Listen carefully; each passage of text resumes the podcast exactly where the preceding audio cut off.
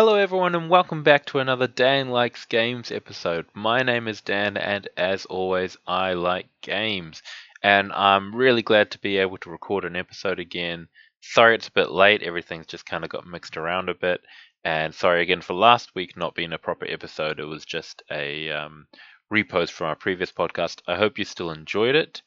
Um, long story short, I had an operation, and due to the operation, I was actually unable to sit properly and it was just painful and uncomfortable to try and sit at a desk or sit on a chair. So I was pretty much lying down on the couch, you know, 24 7. But fortunately, I'm getting a lot better now and I am able to sit here and record. And so you guys should be getting content coming out at a regular basis. And because I'm able to sit, it does mean I'm able to play some games again. So before we get into the main game I'll be talking about this week, which is Seven Wonders Duel, let's talk about some games and news I have found interesting this week. Kicking things off this week, I want to talk about uh, Household. Now, Household is a tabletop RPG, and an award winning tabletop RPG to be exact, and it is coming to English audiences for the first time, brought by CMON and their new partner 2LM Press uh, which I believe is just to impress or something like that. They um, are bringing this RPG, which I'd never heard of before now, to an English audience with this very nice brand new collector's edition. Um, it's coming out sometime soon on Kickstarter. And what Household is, is it's a role playing game, tabletop role playing game, that is based around this world where you play as little people and when I mean little people, I mean like tiny people. Like so, you play as fairies, boggarts, fey creatures. You know, all these tiny little creatures that live inside this ginormous mansion. And so you have as big an open world as you can get, like in a normal RPG, but it's all a shrunk down version of a mansion. And I think that's a really neat idea. And so you'd be fighting things like spiders and rats, which are giant to you, but they're just regular sized. Um, it looks really nice. I like the art style. I like the just the idea of it. Um, and it's uh, been headed on by a well-known RPG designer who invented the One Ring RPG. Recently, also did the Zombicide RPG. And uh, yeah, I just like it. It's a neat idea. I'm liking uh, role-playing games that have these neat, unique ideas. And so that's Household coming from CMON and To Impress. Next, that I want to talk about is some very exciting uh, local news to me, and that is Diced Games. Now, Diced Games is a board game cafe that is opening up in Tauranga, which is about 30 minutes from where I live. Um, not much really can be said more than that. It is opening in May. You can check their Facebook and Instagram, which will be linked down below. But I'm just very excited about this. We only have one uh, game store local to my area, um, and it's cool to be able to get another one, and on top of that, a cafe that I can go and play games at with my friends, or meet new people to play games with and, and teach games. And I think that'll be exciting. I'm looking forward to it, and you'll definitely hear more from me about it when it actually opens. And you can follow along my Instagram too. I'll definitely be posting news about uh, going there whenever I can. So that's Dice Games. Like I said, I don't have a lot of information other than just I'm very excited for it. I've never been to a board game cafe before, so I'm excited for that experience. If you've been to a board game cafe, uh, you can let me know on Instagram or email me uh, at diceby at gmail.com and just let me know what your experience is, whether you like them, whether you prefer just a regular store, you know, what what your thoughts are on board game cafes. And lastly, uh, it's not a new game, nor is it a new game to me. I've played it before, but it is Splendor. Uh, and the reason I'm thinking about Splendor is I recently bought a bundle of game codes to give away to friends, and Splendor was included in it, and I wasn't really sure how to give it to. But it started me thinking about it, and I played a couple of games on Steam, and I really enjoyed it more than I remembered enjoying it. And so it just got me thinking about the game in general, whether I should give it a go, play it a bit more on Steam, uh, try and get a hold of a physical copy, or maybe when Diced Games opens up, I can, you know, play it there. But just uh, I like its unique style, and I'm really interested in playing it more and playing it with friends online. And eventually, I'll probably talk about it, um, and on the same topic today, I'll be talking about Seven Wonders Duel, which is a game I've played dozens and dozens of time online and finally got a physical copy to play. And so maybe the same thing will happen with um, Splendor. Uh, there's a Marvel version of Splendor, which is meant to be really good. Apparently, if you don't like Splendor, you still won't like the Marvel version. But if you do like Splendor, the Marvel version adds some really nice things to it. So that would be interesting. I'd really like to give it a try. Get the chance to really play it and feel it for a physical game rather than just a digital game. So today I'm talking about Seven Wonders Duel. Seven Wonders Duel is a two-player only card game designed by Antoine Bauza and Bruno Cathala. So Antoine Bauza is the original designer of Seven Wonders, which is a three to seven player game, and Bruno Cathala is a well-known and well-established designer. You know, Five Tribes, Dice Town, uh, Shadows over Camelot, Kingdomino, etc., etc. So Seven Wonders Duel, apparently, from what I have heard through various other interviews and stuff, was born from Antoine Bauza and Bruno Cathala being on an airplane trip together going to a con, and Antoine Bauza saying, I want to make a two player version of Seven Wonders, but I don't know how to do the drafting. And they sat there in the airplane together discussing the various ways, and they came up with this drafting system. Now, I've never seen it done before, and so uh, even if it has done that, that they didn't steal the idea from something, they thought it up themselves. So if you don't know how to play Seven Wonders, you can check out my episode on Seven Wonders, which will be in the description below. I'm not going to go into too much detail on that. I'm just going to say what's different in this and what's brilliant about it.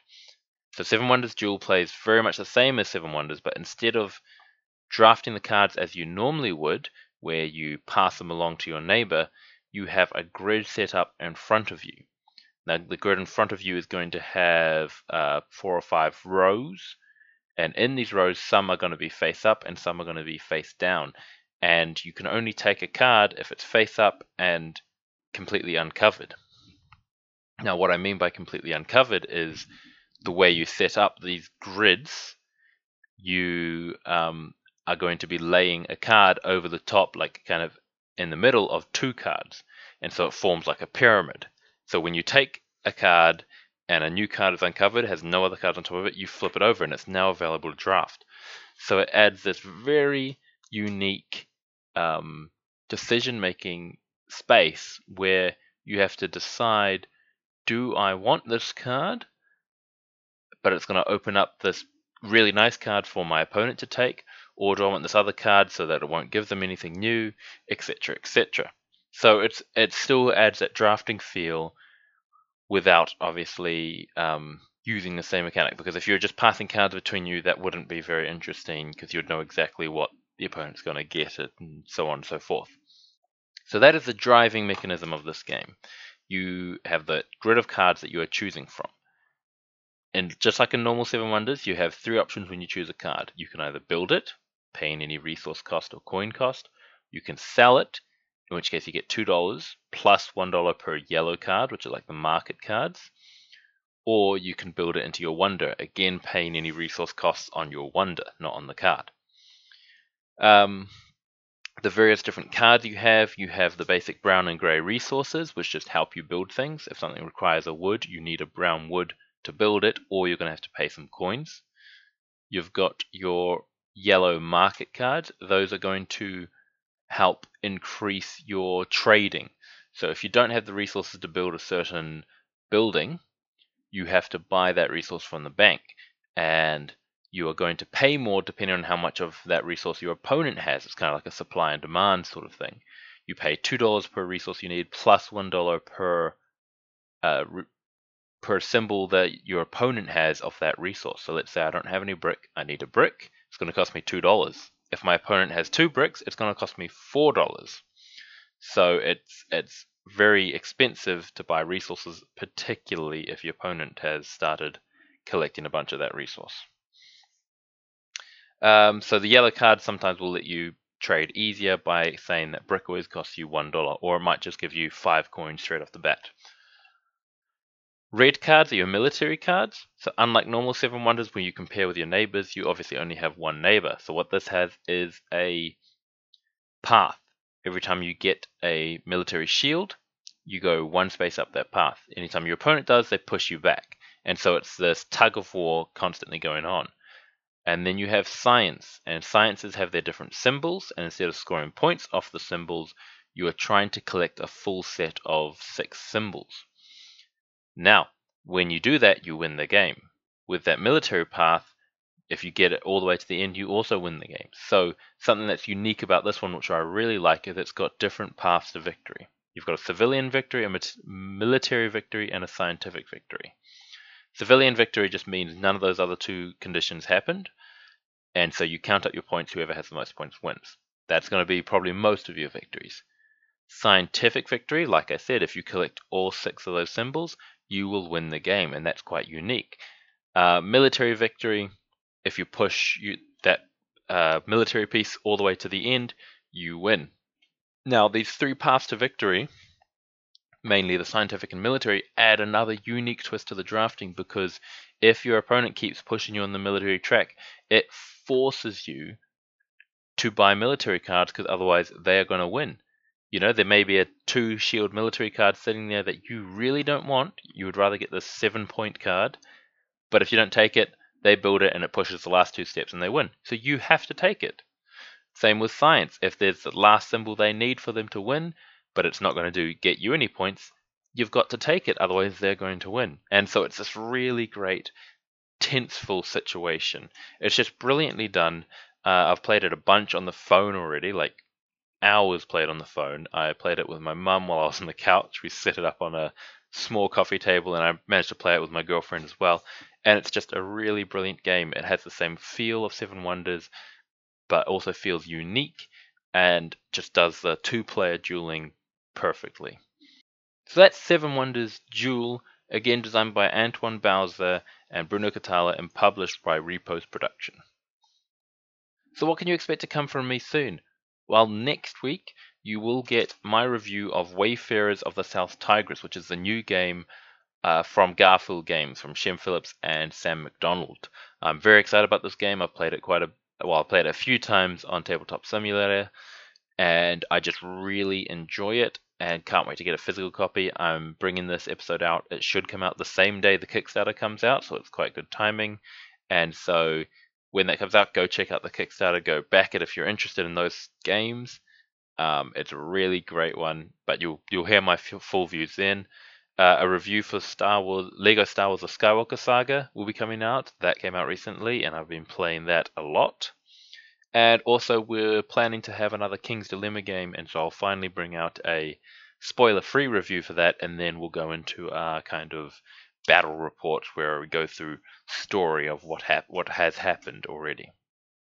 Other than that, I thank you very much for listening. Don't forget to check me out on Instagram at DiceBar, and you can always email me. You can check out my blog, my uh, Board Game Geek profile if you want to, for whatever reason forget to check out Game Kings. Uh, find them at gamekings.co.nz. Uh, you can see the link in the description below, and you can use Dan Likes Games to get $5 off your order, and I just get a little something back for that. So, uh, a little compensation, which really helps. So, thank you very much for listening, and I'll see you next time. Goodbye.